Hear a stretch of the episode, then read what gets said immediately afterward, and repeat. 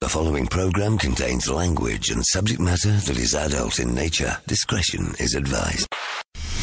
Okay, there we go.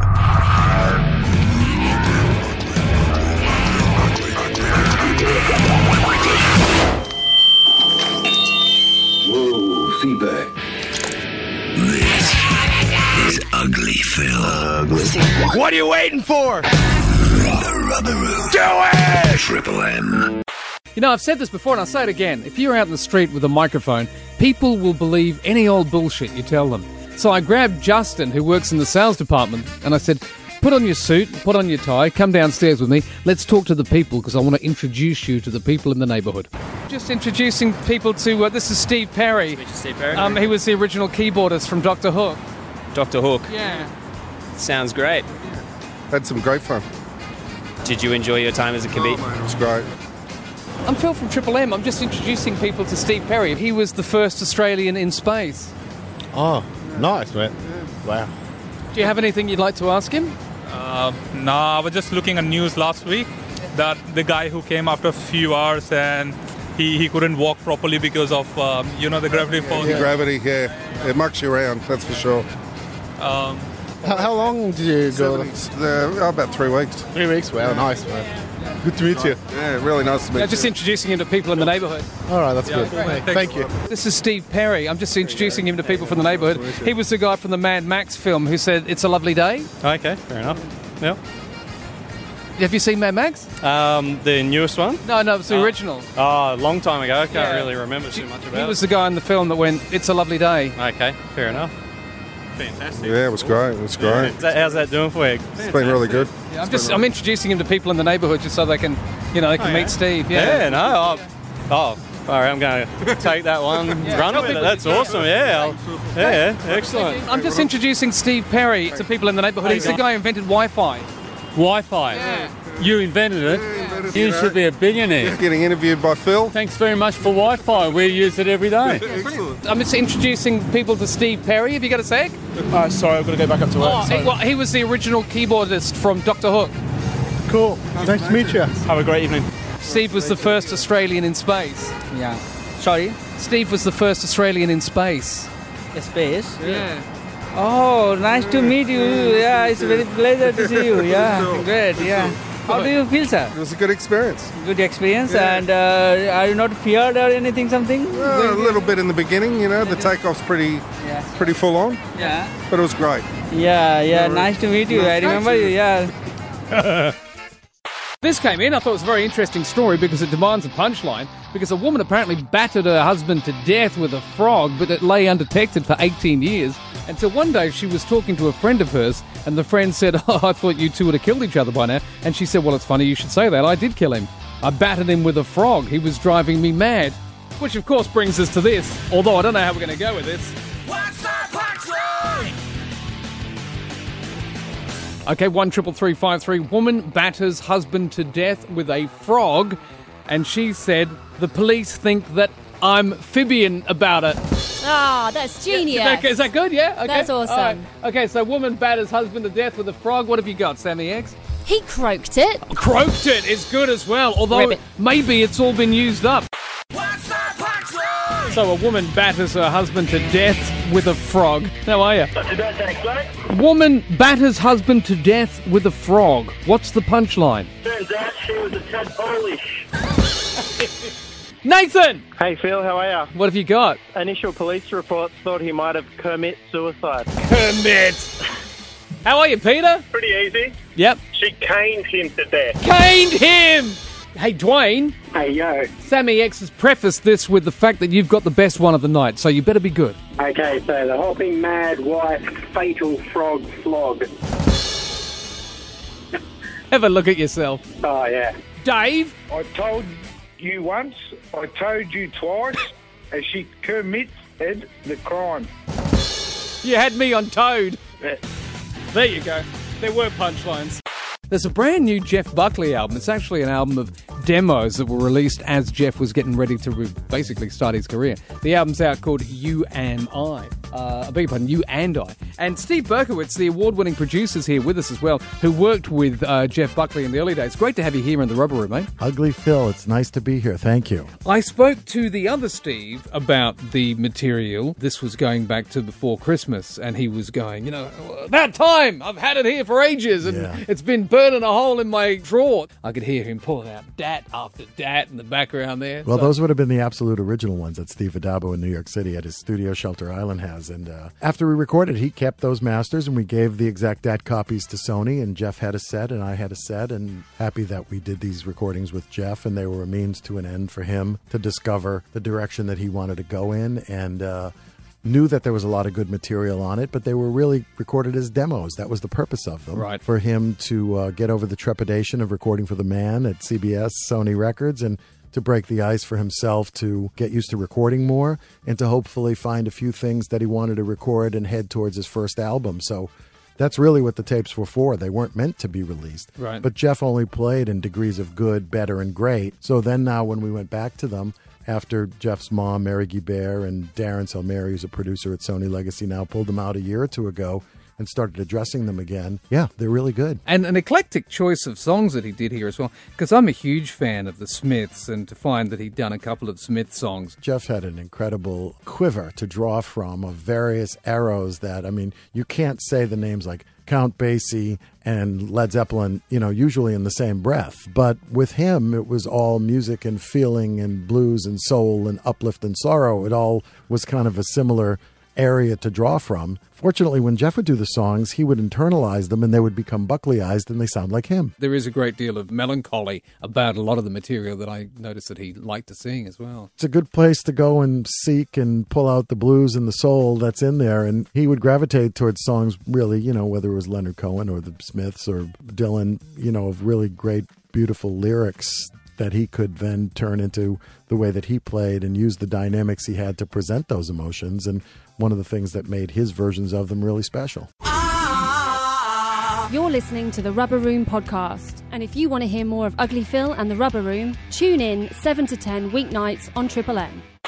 So Jesse Fink's a guy who wrote a book called The Youngs, the brothers who built ACDC, and he's been reporting on his Facebook page that he'd heard a story that Brian Johnson from ACDC didn't leave the band because of a hearing problem, but in fact was allegedly kicked to the curb. Is that right? Yeah, look, this, this story came out of uh, Ohio. I, I actually know the journalist involved, and uh, he, he was reporting on a podcast that had been made by this guy called Jim Breuer, who is a friend of Brian Johnson, who had actually visited Brian Johnson at his home. This guy, Jim Breuer, had actually worked with Brian on a, a sort of an upcoming album, and uh, they apparently uh, are friends. And he reported that Brian had a very different story to the, you know, the press release that was put out by ACDC a Really? few days ago. Yeah, Right. and that was that uh, his hearing condition wasn't as serious as it is made out to be, that Brian actually wanted to finish the tour and that he was essentially left high and dry when the band announced that they were going to have a guest vocalist.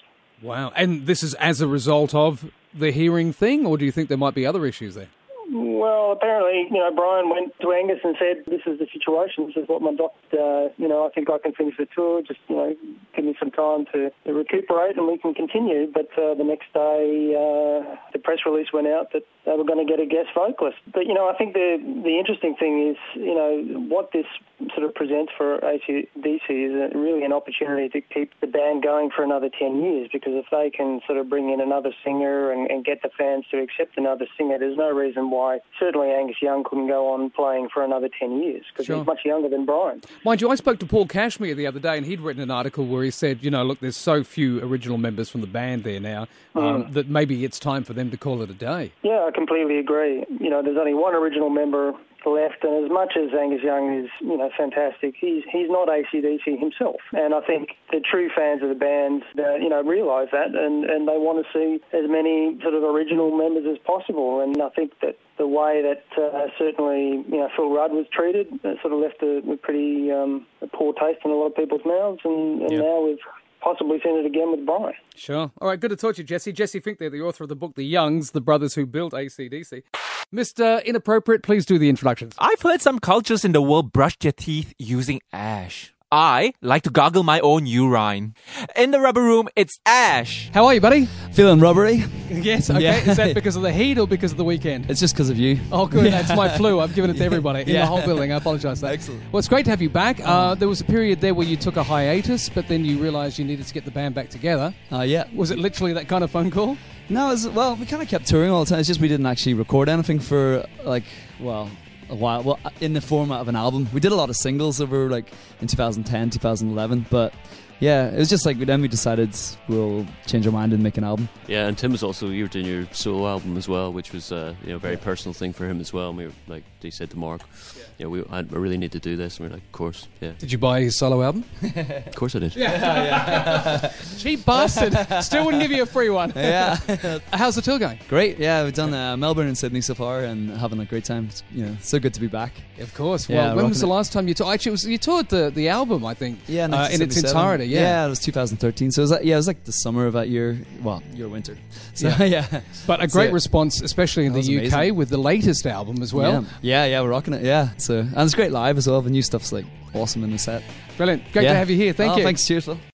There's a couple of things I love in life. I love amazing facts. And I also love new inventions, which is why I'm happy to talk to Jason, who's on the phone from the UK, because when I die, he's going to turn me into a record.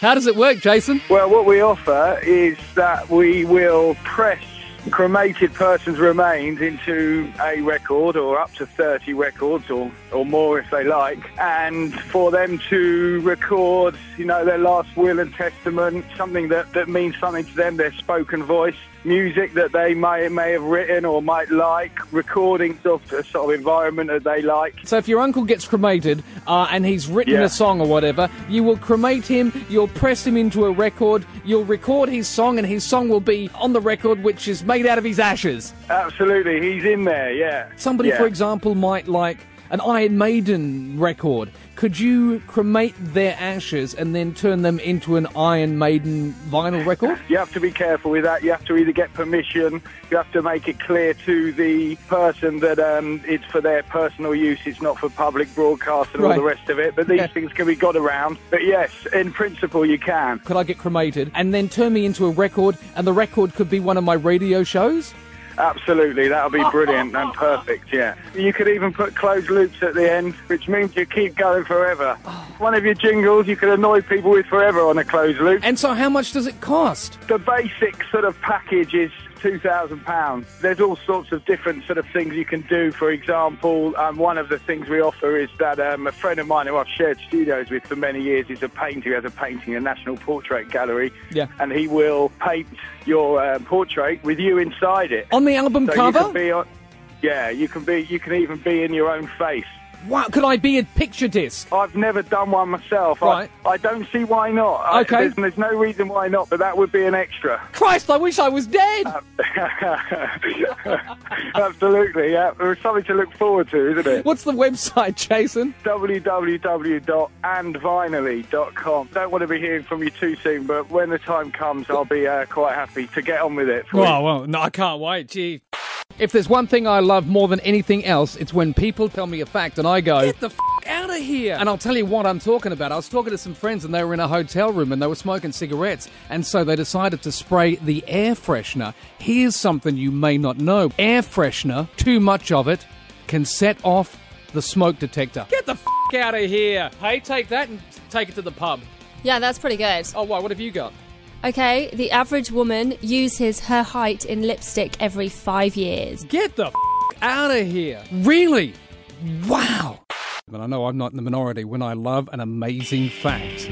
When you tell me something that just blows me away. What is it? Good mate, yourself. I'm okay. Did you know that beer and cannabis are related? Get the f- out of here. Hops come from the same family as cannabis. Get the f- out of here. Cheers, Phil. Hey, Cash. Well, did you know that people who curse a lot more are better in bed than those who don't? Get the f- out of here. That makes me Einstein. Yeah, mate.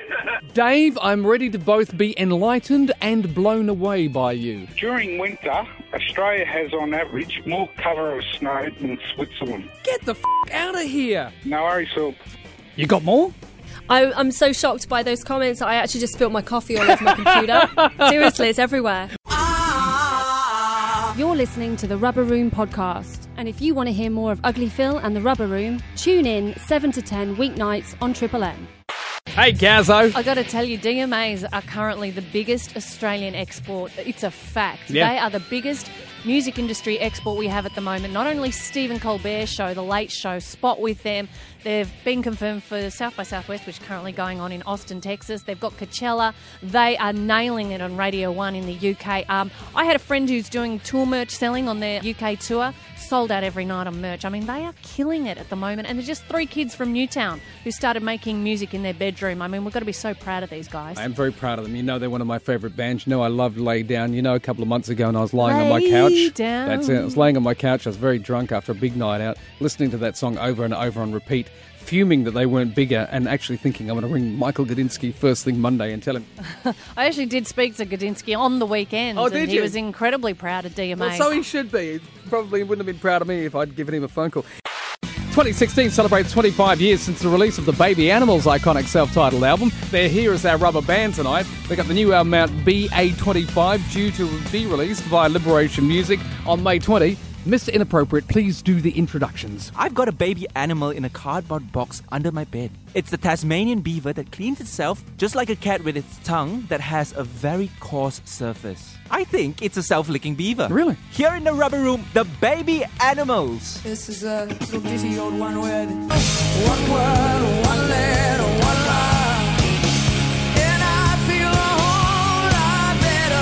Happy 25th anniversary. Is that the time already? 25 years? Gee, that went quick. Yeah, I know. Gosh, it seems just like yesterday. So when did this really all start for you? Kind of began when I met John Woodruff, I think, probably back in London in 89 or something like that. And then him and I had this plan to get me back to Australia. And then with his help, we started looking at different players because I knew I wanted to be in a band. And then I called up Frank, guy I'd played with before, and he said suggested Eddie, and then we auditioned for guitar players, and Dave came along, and then that was the beginning of it all. It was just like that. The four of us we just gelled, and we worked pretty solid. Yeah. Um, pretty much every day, writing and uh, demoing and gigging. But the first gig was actually a, at the Kardomah, wasn't it? Oh, It was September 89, I think, something like that. Yeah, and then Baby Animals was it. It was like friggin' that was serious. Wow. And so when did you realise how good the first album actually was? Uh, well, actually, we got asked this question yesterday, and I think probably when we started recording with uh, Mike Chapman, because before that we were just, you know, really kind of working the songs, demoing them, changing them, playing them in. You know, we were doing a lot of that back and forth kind of stuff. When we actually got in the studio in New York Yeah. And started recording at Bearsville in Woodstock, I think that was when I, I felt like oh, with Mike Chapman was on board, and obviously he's not going to just work on any kind of old crap. Reasonably good track record at that point. Yeah. So I think that was pretty much um, when we felt like pretty strong about the record. But you know, it was, it's you still never know. You just don't know. We Yeah. just loved what we were doing. We were very fortunate. You know. Well, thanks so much for coming in. I'll let you set up and you can play live, and we're looking forward to seeing you on the 25th anniversary tour. Yeah. Thanks. Can't wait. Okay, so it's uh, Melbourne Forum Theatre, May 21, uh, two shows. The other one being at Sydney's Enmore Theatre on May 28 as well. The new album is called BA25, celebrating the 25 years of Baby Animals. That's out uh, via Liberation Music on May 20. Live from New York City, it's Peter Caine, the Dog Man.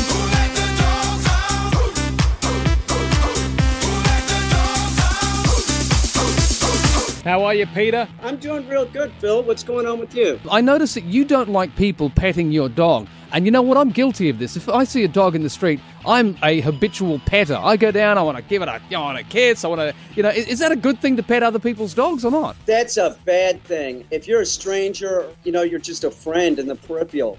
It's not a good thing. And the reason why it's not a good thing is that what, what you're doing is you're conditioning the dog to be excited. Right. Especially if it's a stranger, you might even be conditioning the dog to be fearful. It's not a good thing. Nobody should be petting anybody's dogs out on the street. It just conditions them to, to be excited. And on the outside chance that the dog bites somebody, it's a mark against the dog. Better to just leave everybody's dogs alone. Don't make a lot of eye contact with the dog. Don't encourage excitement in any form. Just leave everybody's dogs alone, and that way the dog will stay safe. You know, you really you should leave everybody's dogs alone. It's not a good idea. You should just leave it alone and keep walking. Is there a caveat to that though? If the dog comes up to you while you're walking past and it's wagging its tail and it's trying to say hello to you, same thing? Do not pet the dog. Even if the dog owner, the person that has the dog, is telling you, oh, it's okay, they don't know any better. It's like this common misconception that this is socializing a dog or something. That's not the way it's supposed to take place. One of the worst things that you can do is somebody walks up to your dog and then the dog jumps on them.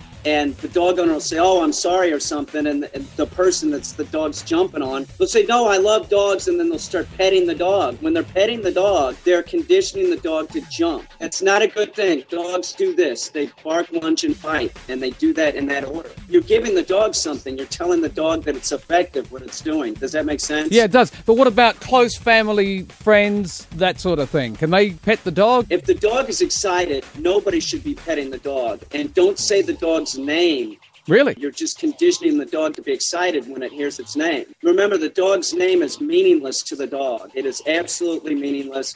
It means nothing. We use the dog's name to get the dog's attention. That's it. They don't have an ego. My dog Ike, if there were two Ikes in the area and you know you're trying to interact with both of them, it just confused them. So, does the dog react to the intonation of the sound of its name then? Yes, we just use the dog's name to get the dog's attention. That's all it is. You know, your dog's name could be cheddar cheese. It wouldn't matter. Okay. It's absolutely meaningless, but it, it really is. It's important that everybody just doesn't condition the dog to be excited, and that, that's a problem. What's the website? Tell everybody where they can find you. Peter Caine Dog Training on YouTube is the best place to find me. Good to talk to you again, man. Have a good uh, and safe pre-election. Yeah, thanks a lot, Bill. I'll talk to you later.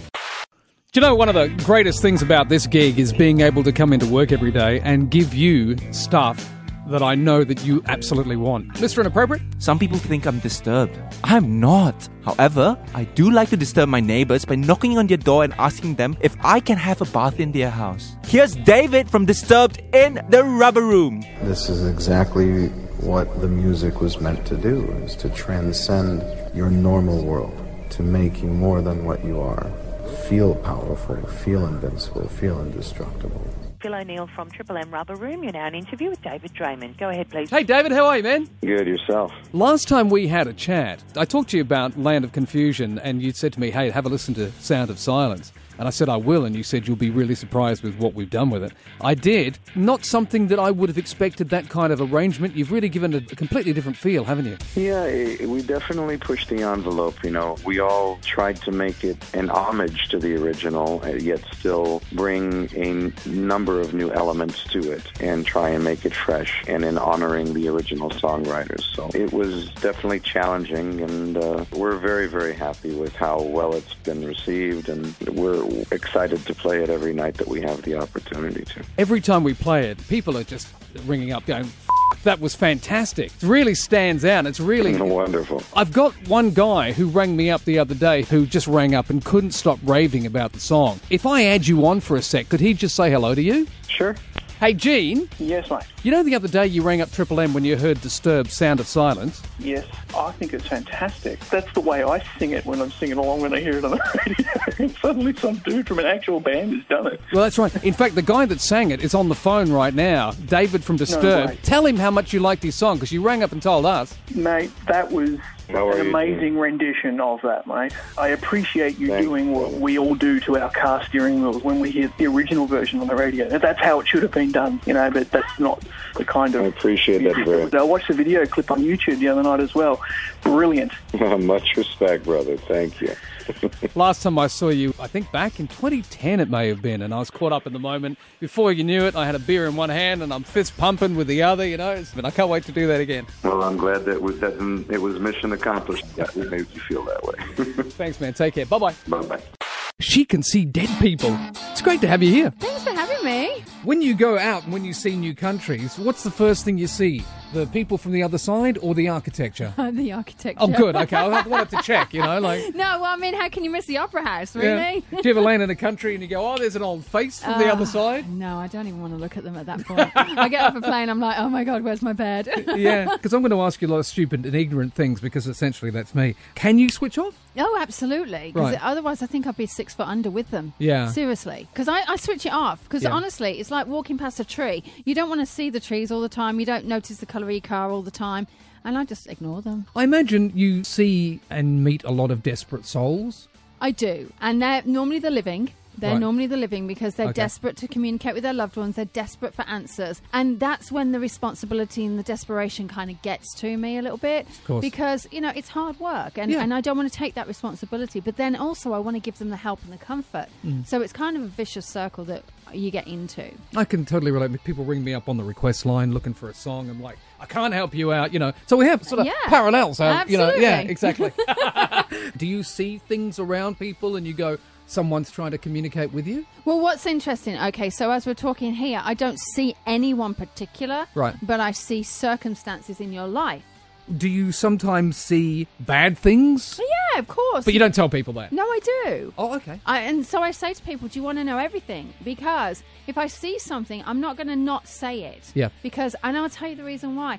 It's because sometimes you can, if you see it, you can actually help the situation and prevent it. Wow, okay. Yeah. Now I'm going to ask you a very important question. Okay. And it has to do with my ratings. Uh, do they look good? you know, forget the life, death, You know birth, all of that interesting? scenario I'm for seeing me. this. I'm seeing this slight incline. Yeah. Oh, that's good. Okay. It's, Slight is it's steady. Can you make it go up a bit quicker? Yeah, no, it's a steady incline. Oh, good, okay. I like it. Brilliant. Sometimes you don't want to rush to the top because then you have a. Oh, no, I'm in a hurry. Trust yeah, me. Drop. Yeah. I mean, I've seen a lot of dead people, usually here on ratings day. And what about in here? Can you see anybody in No, here? it's sometimes you will get those energies and you will get those ooh, Yeah. ghost-like things, but I don't tend to look at them. I'm like, hello. you are the Oracle, aren't you? You've got it all going on here, you know. They're gonna- Wow. They're going to remake The Matrix and you're going to be there. Maybe not smoking a cigarette in this one, but anyway. No, not that one.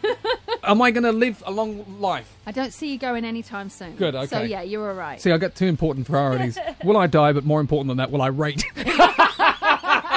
I believe you're also doing workshops as well, where Yeah. people can learn about um, Yeah. mediumship, uh, d- developing psychic ability, stuff like that. Yeah, I think it's important because a lot of people want to develop when they've got this gift and they don't know where to go. Right. So I'm like, come with me, I'll take you under my wing, and so I do help them. Absolutely. Thank you. Awesome. Got the charlatans here as well. They're here with a few people that want to ask them some questions. Some people around the office who are all strangely English as well. How are you guys? Pretty good, thanks, yeah. It was incredible how excited people were to find out that you were here. Give them a round of applause. Thank you very much.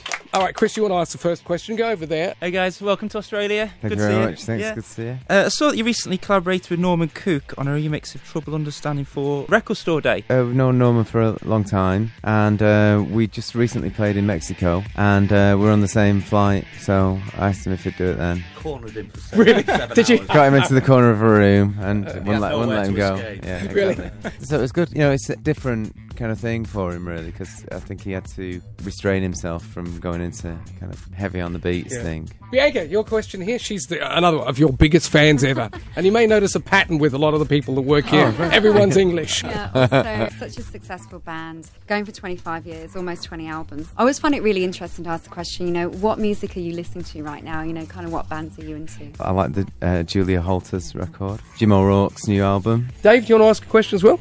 I do. Um, the biggest difference between recording music now Yeah. and back in the 90s as a musician. Uh, tape and digital, I suppose, isn't it? That's the biggest one. Um, the process is pretty much the same for, for us, I think. Maybe a little quicker now because you don't have to wait. Uh, It's completely for- different. For the tape to wind back. Yeah. You don't have to find that splice on the ground or Yeah, something. yeah, like yeah, that. yeah. Shit. That was definitely one. uh, Yeah. of your life uh, by using digital.